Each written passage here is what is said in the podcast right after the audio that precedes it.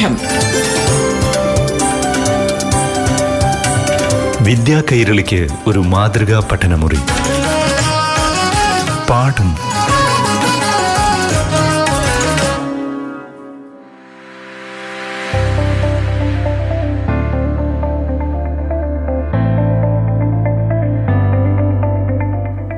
പ്രിയപ്പെട്ട കുട്ടികളെ പാഠം ക്ലാസ് മുറിയിലേക്ക് ഏവർക്കും സ്വാഗതം. കൂട്ടുകാർ ഇനി വേനലവധി കാലത്തേക്ക് കടക്കുകയാണ്. ഈ വേനലവധി എങ്ങനെ നമുക്ക് അർത്ഥപൂർണമാക്കാം? ഇതേക്കുറിച്ചാണ് ഇന്ന് പാഠം ക്ലാസ് മുറിയിൽ പ്രതിപാദിക്കുന്നത്.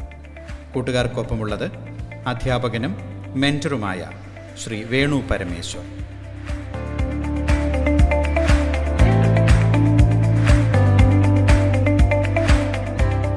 ശ്രീ വേണു കഴിഞ്ഞ രണ്ട് വർഷക്കാലം കുട്ടികൾ പൂർണമായും വെർച്വൽ ലോകത്തായിരുന്നു. കഴിഞ്ഞ ഒരു മാസക്കാലമാകുന്നതേ ഉള്ളൂ ക്ലാസ് മുറികളിലേക്ക് അവർ മടങ്ങിയെത്തിയിട്ട്. അതേസമയം ഈ വെർച്വൽ ലോകത്തെ പഠന രീതികൾ ഇപ്പോഴും തുടരുകയും ചെയ്യുന്നുണ്ട്.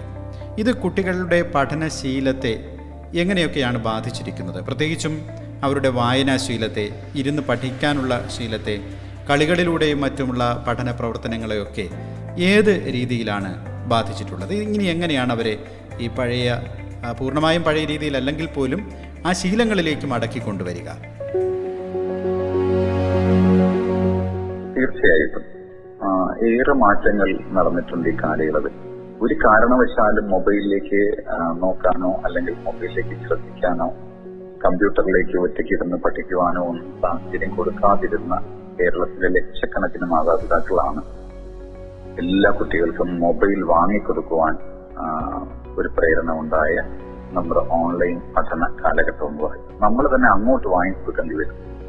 അങ്ങോട്ട് വാങ്ങിക്കൊടുത്തിട്ട് ഈ ചോദ്യത്തിൽ പറഞ്ഞതുപോലെ ഏതാനും മാസങ്ങൾ കഴിഞ്ഞപ്പോ അല്ലെങ്കിൽ രണ്ട് വർഷങ്ങൾക്കുള്ളിൽ നമുക്ക് നമ്മുടെ പഠന പ്രക്രിയ നമ്മുടെ ഗുരുജനങ്ങളിൽ നിന്ന് നേരിട്ട് അധ്യാപകരിൽ നിന്ന് നേരിട്ട് ക്ലാസ്സിലേക്ക് എത്തുന്ന ഒരു അവസ്ഥയിലേക്ക് വന്നപ്പോ ഈ ടെക്നോളജി കാരണം അവരുടെ പ്രായവും അതാണ്. കൗമാരക്കാരാണ് ഏറ്റവും കൂടുതൽ ഇത് ഉപയോഗിക്കുന്നത്. ആ കൗമാരക്കാർക്കുണ്ടാകുന്ന ഈ കൗതുകം മുഴുവൻ വെച്ചുകൊണ്ട് ആ സാധനം ആ ഡിജിറ്റൽ ഉപകരണങ്ങൾ നമുക്ക് പൂർണമായി അവരിൽ നിന്ന് പെട്ടെന്ന് വിച്ഛേദിച്ച് വാങ്ങാൻ പറ്റില്ല. പല കുട്ടികൾക്കും നമ്മൾ കേൾക്കാറുള്ളത് പല സാഹചര്യങ്ങളിലും പല മാതാപിതാക്കളും പറഞ്ഞിട്ടുള്ളത് മൊബൈൽ തിരിച്ചു ചോദിക്കുമ്പോൾ കുട്ടികൾ വയലന്റ് ആകാറുണ്ട്. ഒരുപാട് ഉദാഹരണങ്ങൾ നമ്മളല്ലാതെ ഒരുപാട് ദുരന്തങ്ങൾ നമ്മൾ കണ്ടിട്ടുണ്ട്.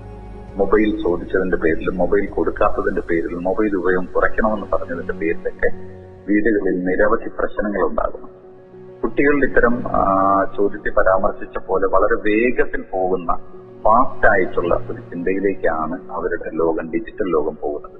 നിമിഷങ്ങൾക്കുള്ളിൽ ഒരു ചോദ്യം ചോദിച്ചാൽ ഒരു അധ്യാപകൻ ആ ഉത്തരം പറഞ്ഞു കൊടുക്കുന്നത് സംശയ നിവാരണം നടത്തുന്നത് സമയമെടുത്താണ് പക്ഷെ ഇപ്പൊ നമുക്കറിയാം ഗൂഗിളിന്റെ കോമൻഷൻ പോലെയുള്ള സെർച്ച് എഞ്ചിനുകളിലൂടെ ഒരു ചോദ്യത്തിന് അവർ ഒരു ഒരു പരാമർശം നൽകിയാൽ അതിന് ഒരെണ്ണത്തിന് ഒൻപത് ഉത്തരങ്ങൾ കിട്ടുന്ന രീതിയിലാണ് നമ്മുടെ ഡിജിറ്റൽ ലോകം വികസിച്ചത് അപ്പൊ അവരുടെ ചിന്തയും അത്ര കണ്ട് വേഗത്തിലാണ്.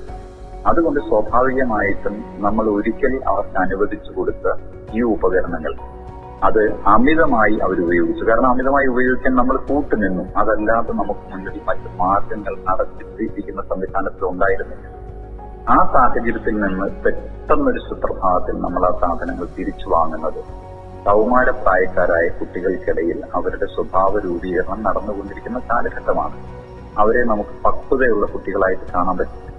കാരണം ആ കാലയളവിൽ അവരുടെ ശാരീരികമായ ഹോർമോൺ സിസ്റ്റങ്ങളും ഒക്കെ വളരെ ആക്റ്റീവായി നിൽക്കുന്ന സമയത്ത് നമ്മളത് പെട്ടെന്ന് ഒരു ഉപകരണം അവരിൽ നിന്ന് തിരിച്ചു വാങ്ങിയാൽ ഒരു നവജാത ശിശുവിനോ അല്ലെങ്കിൽ ഒരു കൊച്ചു കുഞ്ഞിനോ നമ്മളൊരു കളിപ്പാട്ടം കൊടുത്തിട്ട് ആ കുട്ടി ആ കളിപ്പാട്ടം ശീലിച്ചു വരുന്നതിനിടയ്ക്ക് പെട്ടെന്ന് നമ്മൾ തിരിച്ചു വാങ്ങിയാൽ ആ കുട്ടി നിലവിളിക്കുന്നത് പോലെ ഉച്ചത്തി കരയുന്നത് പോലെ വാശി പിടിക്കുന്നത് പോലെ സമാനമാണ് നമ്മുടെ കുട്ടികളിലും ഇപ്പോഴത്തെ അവസ്ഥ. അത് മാറ്റിയെടുക്കാൻ അത് മാറുവാൻ കുറച്ച് സമയം നമുക്ക് അനിവാര്യമാണ്. അപ്പൊ ഏറ്റവും ഒരു അതിന്റെ ഒരു ഉദാഹരണം ഞാൻ സഭാരൂപത്തിൽ പറയാം. ഒരു കുട്ടി അതിന്റെ അമ്മയോട് പറയുകയാണ് അമ്മയെ അമ്മേ നാളെ എന്താ പലഹാരം എന്ന് ചോദിച്ചപ്പോ അമ്മ പറഞ്ഞു നാളെ പുട്ടാണ് എന്ന് പറഞ്ഞു. അപ്പൊ ആ കുട്ടി പ്രതീക്ഷയോടെ ഇരിക്കുന്നു അമ്മ ഇപ്പോ ഉണ്ടാക്കിയ കൂട്ടത്തിൽ പുട്ടുണ്ടാക്കി മകന് കൊടുക്കുന്നു അല്ലെങ്കിൽ ആ കുഞ്ഞിന് കൊടുക്കുന്നു. അത് വളരെ സ്വാദോടുകൂടി അവനത് കഴിക്കുന്നു. അത് കഴിച്ചു കഴിഞ്ഞപ്പോ അവൻ അമ്മയോട് ചോദിച്ചു അമ്മ അതിന് ഇടയ്ക്കുള്ള തേങ്ങ ഉണ്ടല്ലോ അത് ഭയങ്കര രുചിയായിരുന്നു നല്ല സ്വാദായിരുന്നു. അപ്പൊ എനിക്ക് നാളെ അമ്മ ഈ തേങ്ങ മാത്രം വെച്ചിട്ട് പുട്ടുണ്ടാക്കി തരണം. അപ്പൊ കുഞ്ഞിനോടുള്ള സ്നേഹാധിക്യം കൊണ്ട് അമ്മ പറഞ്ഞു ശരി ഉണ്ടാക്കി തരാം. അങ്ങനെ പിറ്റേ ദിവസം കുഞ്ഞിന് ഒരു തേങ്ങ പുട്ടുണ്ടായിപ്പോയി. തേങ്ങ ചിരകിയിട്ടുള്ള പുട്ട്. അതിൽ മാവ് ചേർന്നിട്ടില്ല. അപ്പൊ ആ പുട്ട് കുഞ്ഞ് വളരെ സന്തോഷത്തോടെ രുചികരമായിട്ട് കഴിച്ചു. അമ്മയ്ക്കും സന്തോഷം തോന്നി. പക്ഷെ അന്ന് വൈകിട്ട് ഏതാണ്ട് ഉച്ച കഴിഞ്ഞപ്പോ തൊട്ട് കുഞ്ഞിന് വയറിന് അസ്വസ്ഥത തുടങ്ങി. വയറിന് അസ്വസ്ഥത എന്ന് പറയുമ്പോൾ അവന് വയറിളക്കം പിടിപെട്ടു. ഒമിറ്റിങ് ഛർദിൽ പിടിപെട്ടു. എന്താണെന്ന് അറിഞ്ഞില്ല. അമ്മ കുറെ നേരമൊക്കെ നോക്കി നാട്ടുമരുന്നുകളൊക്കെ കൊടുത്ത് നോക്കി ധാരാളം വെള്ളമൊക്കെ കൊടുത്ത് നോക്കി. ഈ പറയുന്ന ഛർദിലും അതിസാരവും നിൽക്കുന്നില്ല. കുഞ്ഞ് അവശനായിക്കൊണ്ടിരിക്കുന്നു. അങ്ങനെ കുഞ്ഞിനെ ആശുപത്രിയിൽ കൊണ്ടുപോയി. കൊണ്ടുപോയപ്പോ അവരുടെ പരിചയമുള്ള ഡോക്ടറാണ്. ഡോക്ടർ ചോദിച്ചു എന്താണ് കുഞ്ഞിന് ആഹാരം കൊടുക്കാൻ ചോദിച്ചു കാരണം വയറിന്റെ അസ്വസ്ഥത ആയതുകൊണ്ട് ആഹാര കാര്യങ്ങൾ അദ്ദേഹം കൃത്യമായി ചോദിച്ചു. അപ്പൊ പറഞ്ഞു ഇന്ന് രാവിലെ പുട്ടാണ് കഴിച്ചത്. അതിനുശേഷം പിന്നെ കുറെ കഴിഞ്ഞ് വോമിറ്റിംഗ് ഒക്കെ തുടങ്ങി. അപ്പൊ ചോദിച്ചു എന്ത് പുട്ടാണ് കഴിച്ചതെന്ന് ചോദിച്ചു? അപ്പൊ പറഞ്ഞു ഈ തേങ്ങ ഇട്ടാണ് പുട്ടുണ്ടാക്കി അപ്പൊ ഡോക്ടർ അതിശയത്തോട് ചോദിച്ചു തേങ്ങ മാത്രം വെച്ചാണ് പുട്ടുണ്ടാക്കി. അതെ തേങ്ങ മാത്രം വെച്ചാണ്. അതിലെന്താ മാവ് ചേർക്കാതിരുന്നത്. അവന് തേങ്ങ മാത്രം വെച്ച് പുട്ടുണ്ടാക്കി കൊടുക്കണം എന്ന് പറഞ്ഞപ്പോ നമ്മൾ ആ സ്നേഹവും കരുതലും ഉള്ളത് കൊണ്ട് കുഞ്ഞിന്റെ ഇഷ്ടം കൂടി നോക്കി തേങ്ങ മാത്രം വെച്ച് പുട്ടുണ്ടാക്കി. അപ്പൊ ആ ഡോക്ടർ പറഞ്ഞൊരു മറുപടിയുണ്ട്. അത് നമ്മുടെ ജീവിതത്തിൽ അതായത് ഈ തേങ്ങ വെച്ചത് പുട്ടിന് സ്വാദ് കൂട്ടാനാണ്. നമ്മുടെ ജീവിതത്തിന്റെ സ്വാദും ഇഷ്ടവും ഒക്കെ കൂട്ടാനാണ്. അതായത് ഈ ഫുഡിനെ നമ്മൾ വിജ്ഞാനമായിട്ട് നമ്മുടെ അറിവായിട്ട് അല്ലെങ്കിൽ പഠന പ്രക്രിയയായിട്ട് സങ്കല്പിക്കുക. ആ പുട്ടിന് ഇടയ്ക്കിടുന്ന തേങ്ങ എന്ന് പറയുന്നത് പുട്ടിന് സ്വാദ് കൂട്ടുന്ന നമ്മുടെ ഈ വിനോദ പരിപാടികളാണ്. ഇപ്പൊ നമ്മൾ പഠിച്ചുകൊണ്ടിരിക്കുന്ന പ്രക്രിയയിൽ ഒരല്പസമയം നമുക്ക് പുട്ടിനിടയിലെ തേങ്ങ പോലെ നമുക്ക് മൊബൈൽ ഉപയോഗിക്കാം. നമുക്ക് കമ്പ്യൂട്ടർ യൂസ് ചെയ്യാം. നമുക്ക് ടി വി കാണാം. നമുക്ക് മറ്റ് കൗതുകകരമായ കാര്യങ്ങളിലേക്ക് പോകാം. പക്ഷേ അത് മാത്രമാണ് നമ്മൾ ഉപയോഗിക്കുന്നതെങ്കിൽ ആരോഗ്യം തന്നെ നഷ്ടപ്പെട്ട് മരണത്തിലേക്ക് കടന്നു പോകുന്ന ഒരു കുഞ്ഞിന്റെ അവസ്ഥയിലേക്ക് നമ്മൾ പോകും. അപ്പൊ എന്ന് പറഞ്ഞാൽ വിനോദത്തിന് ഒരു പരിധിയുണ്ട് ഒരു പരിമിതിയുണ്ട്. നമ്മുടെ ജീവിത പ്രക്രിയയിലെ പഠന പ്രക്രിയയിലെ ആ പ്രക്രിയയ്ക്ക് ഇടയ്ക്ക് ഒരല്പം രസകരമായി അതിന് അരോചകമായി തുടർന്ന് പോയിക്കൊണ്ടിരിക്കുന്ന ഒരു പ്രക്രിയയായി പഠനം മാറാതിരിക്കാൻ അതിനിടയ്ക്ക് നമ്മളൊരു വിനോദ ഉപാധി എന്ന നിലയ്ക്കാണ് മൊബൈൽ തന്നെ. അല്ലെങ്കിൽ ടി വി ഉപയോഗിക്കേണ്ടത് അല്ലെങ്കിൽ കമ്പ്യൂട്ടറിനെ ഉപയോഗപ്പെടുത്തേണ്ടത്. അല്ലെങ്കിൽ നമുക്ക് അപകടം വരും എന്നുള്ളതാണ് ഈ കഥയിൽ നിന്ന് നമുക്ക് കിട്ടുന്ന സന്ദേശം. അത് മാത്രമായി പോയാൽ നമ്മുടെ പഠന പ്രക്രിയ ഒന്നടങ്കം തകിടം മറിയും. നമ്മുടെ ജീവിതത്തെ തന്നെ അത് ഇല്ലാതെയാക്കും എന്നുള്ളൊരു സന്ദേശമാണ് ആ കഥയിൽ.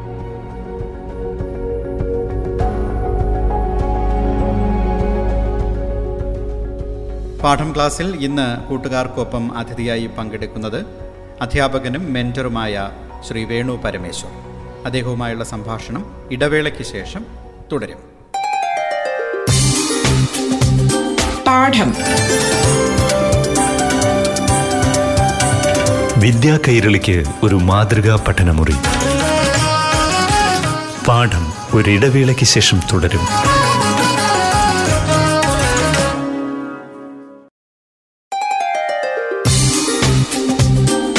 പാഠം. വിദ്യാ കൈരളിക്ക് ഒരു മാതൃകാ പഠനമുറി.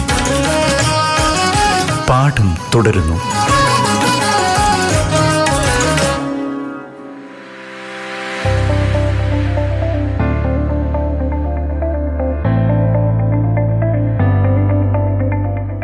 അധ്യാപകനും മെന്ററുമായ ശ്രീ വേണു പരമേശ്വറാണ് ഇന്ന് പാഠം ക്ലാസ് മുറിയിൽ കൂട്ടുകാർക്കൊപ്പം ഉള്ളത്. ഈ വേനലവധി എങ്ങനെ അർത്ഥപൂർണമാക്കാം എന്നതിനെക്കുറിച്ചാണ് അദ്ദേഹം കൂട്ടുകാരോട് സംസാരിക്കുന്നത്.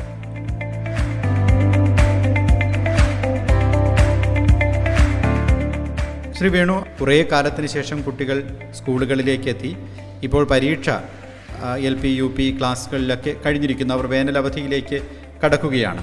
എസ് എസ് എൽ സി പരീക്ഷയും ആരംഭിച്ചിരിക്കുന്നു. എസ് എൽ സി പരീക്ഷ കഴിഞ്ഞു. ആ, കുട്ടികളും വെക്കേഷനിലേക്ക് പോവുകയാണ്. ഈ വേനലവധി എങ്ങനെ അർത്ഥപൂർണമാക്കാം? വെർച്വൽ ലോകത്തു നിന്ന് ഒരു പരിധിവരെ ഈ കുട്ടികളെ മാറ്റിക്കൊണ്ടുവരാൻ ഈ വേനലവധിക്കാലം ഉപകരിക്കുമോ? എങ്ങനെ എങ്ങനെയാണ് ഈ ഒരു വേനലവധിക്കാലത്തെ അർത്ഥപൂർണമാക്കുക എന്നാണ് താങ്കളുടെ ഒരു അഭിപ്രായം. നമുക്ക് ഈ വേനലവധിക്കാലം എത്ര കിട്ടും എന്ന് നമുക്ക് വ്യക്തമായി പറയാൻ കഴിയില്ലെങ്കിലും മറ്റ് മുൻവർഷങ്ങളിൽ കോവിഡിന് മുൻപുണ്ടായിരുന്ന ഒരു സ്കൂൾ വിദ്യാലയ കാലയളവിൽ ഉണ്ടായിരുന്നത് പോലെയുള്ള ഒരു പീരീഡ് ഒരു പക്ഷേ കിട്ടുണ്ടാകില്ല അല്ലെങ്കിൽ കിട്ടാൻ സാധിക്കും കാരണം അടുത്ത അധ്യയന വർഷം തുടങ്ങേണ്ട സമയത്താണ് നമ്മുടെ ഈ അധ്യയന വർഷത്തെ പരീക്ഷാ പ്രക്രിയകളും ഫലപ്രഖ്യാപനവും ഒക്കെ വരുന്നത്. അപ്പൊ അതിനിടയ്ക്കൊരു നേരിയ ഗ്യാപ്പായിരിക്കും നമുക്ക് കിട്ടുക.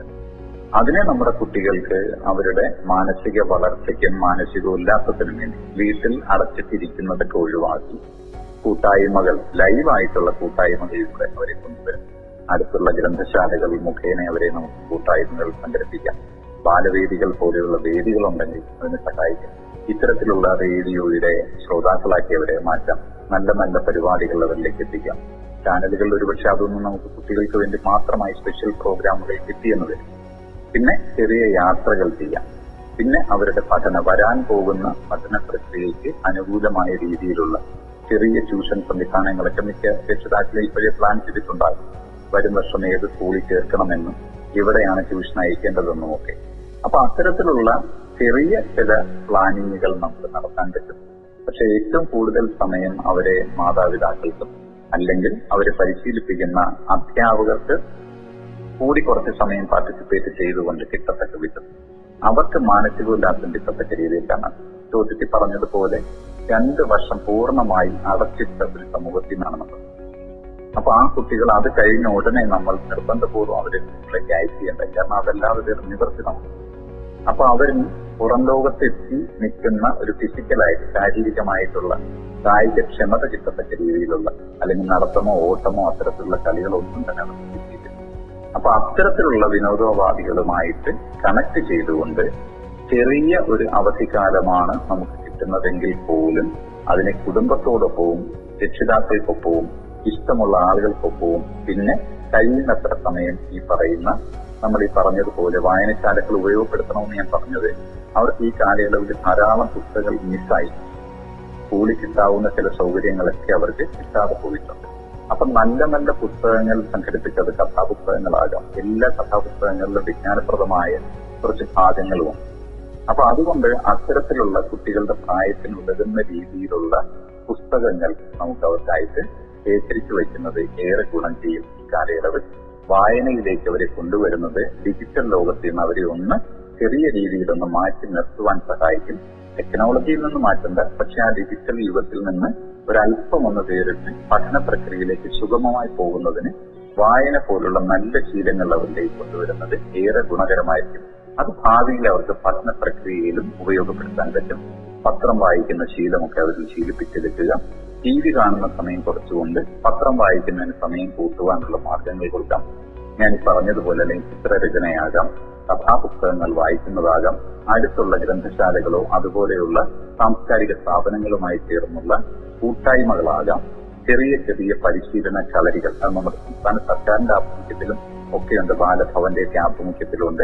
അല്ലാതെ സ്വതന്ത്രമായ സംഘടനകളുടെ ആഭിമുഖ്യത്തിലും പ്രാദേശികമായ കൂട്ടായ്മകളുടെയും അത്തരത്തിലുള്ള പഠന കളരികളും പരിശീലന കളരികളും പിന്നെ വിനോദോപാധികൾ ചേർത്തുള്ള ചെറിയ ചെറിയ ആരോഗ്യകരമായ മത്സരങ്ങളുള്ള ചെറിയ കലാരൂപങ്ങളിലുമൊക്കെ അവരുടെ അഭിരുചിക്കനുസരിച്ച് കൊണ്ടുപോകുന്നത് ഈ അവധിക്കാലം കൂടുതൽ നല്ലതാക്കാൻ ഉപകരിക്കും എന്ന് തീർച്ചയാണ്.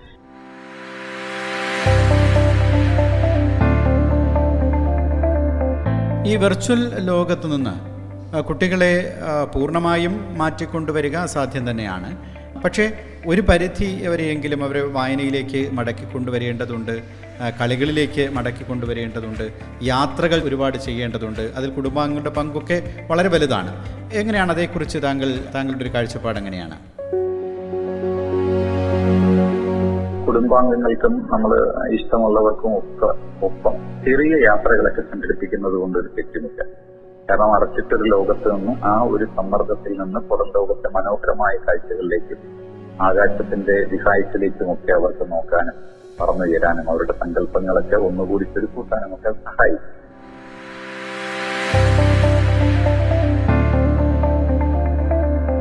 ഈ കുട്ടികളുടെ പഠന രീതിയിൽ വലിയ മാറ്റം സംഭവിച്ചു. അതേക്കുറിച്ച് നമ്മൾ വളരെ വിശദമായി സംസാരിക്കുകയുണ്ടായി.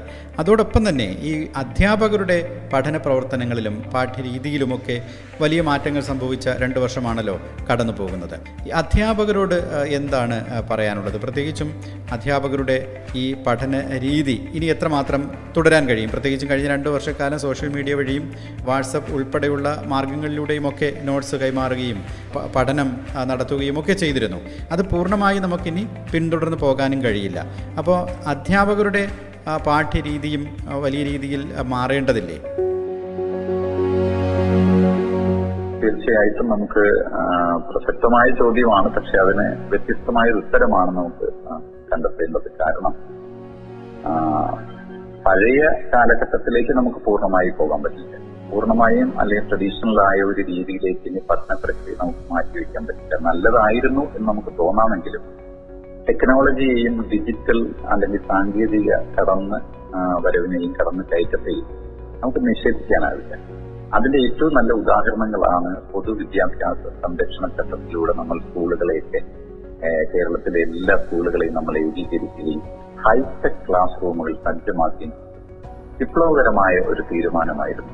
നമ്മുടെ എല്ലാ സ്കൂളുകളിലും ആധുനിക നവ മാധ്യമ സങ്കേതങ്ങളൊക്കെ ഉപയോഗപ്പെടുത്തിക്കൊണ്ട് അതിന്റെ ഏറ്റവും നല്ല വശങ്ങൾ ഉപയോഗപ്പെടുത്തിക്കൊണ്ട് ഹൈടെക് ക്ലാസ് റൂമുകൾ സജ്ജമാക്കിക്കൊണ്ടിരിക്കുകയാണ് നമുക്ക് ഈ കൊറോണയുടെ ഒരു ഒരു അടച്ചിടുന്ന കാലഘട്ടത്തിലേക്ക് നമ്മൾ പോയി എങ്കിലും അതിന്റെ തുടർ പ്രക്രിയ മിക്ക സ്കൂളുകളിലും നടന്നു വരികയാണ്. വരും വർഷങ്ങളിലും ഹൈടെക് ക്ലാസ് റൂമുകൾ സജ്ജമാക്കുന്നതിൽ നമ്മുടെ വിദ്യാഭ്യാസ വകുപ്പും സർക്കാരും ഒക്കെ അതീവ ജാഗ്രതയോടെയാണ് അത് കാണുന്നത്. അതുകൊണ്ട് നമുക്ക് അവരെ ആ പുതിയ നവമാധ്യമ അല്ലെങ്കിൽ ഈ പറയുന്ന വിവര സാങ്കേതിക വിദ്യയുടെ കടന്നുവരവ് അവർക്ക് കൂടി അനുകൂലമാക്കി മാറ്റുന്ന രീതികളിലേക്ക് നമ്മുടെ കൺവെൻഷനിലായിരുന്ന പഠന പ്രക്രിയയെ കൊണ്ടുപോകുന്നതാണ് ഏറ്റവും ഉചിതം. രണ്ടും മിതമായ തോതിൽ കൂട്ടിക്കലർത്തി കൊണ്ടുപോകുന്നതായിരിക്കും. പഴയ കാലം തിരിച്ചു പിടിക്കുന്നതിനേക്കാൾ ടെക്നോളജിയിൽ കൂടി അവർ വളരെ മുന്നിട്ട് വരണം നമ്മുടെ പുതിയ തലമുറ. കാരണം നേരത്തെ പറഞ്ഞ പോലെ നമ്മുടെ കാലയളവിൽ ഈ പഴയ തലമുറയുടെ ഐ ക്യു ലെവലിൽ ഉണ്ടായിരുന്നതല്ല. ഐ ക്യു എന്ന വാക്ക് തന്നെ ഇപ്പോൾ നമ്മൾ മാറ്റി ഇ ക്യു എന്ന വാക്കിലേക്ക് മാറി. ഇമോഷണൽ ആയിട്ടാണ് കാര്യങ്ങളൊക്കെ നമ്മൾ എല്ലാ കാര്യങ്ങളും ഈ പറയുന്ന പോലെ മറ്റുള്ള സാഹചര്യങ്ങളെയൊക്കെ ആശ്രയിച്ചു പോകുന്ന ഒരു നൂതനമായ സാങ്കേതിക വിദ്യയുടെ കാലഘട്ടത്തിലേക്ക് പോകുമ്പോൾ അവരെ നമ്മൾ തിരിച്ചു പിടിക്കേണ്ടതില്ല. പകരം ഈ കാലയളവിൽ അവർക്ക് മിതമായ വേഗതയിൽ അധ്യാപകർക്കൊപ്പം അല്ലെങ്കിൽ ആ പറയുന്ന ഗുരുതുല്യരായ ആളുകൾക്കൊപ്പം തന്നെ അവരെ പതുക്കെ പതുക്കെ മുന്നോട്ട് നയിക്കുന്നതായിരിക്കും നമ്മുടെ സമൂഹത്തിന്റെ ആ ഒരു ക്രിയേറ്റിവിറ്റിക്ക് നിർമ്മാണത്തിന് ഏറെ ഉചിതമായിട്ടുണ്ടാവും.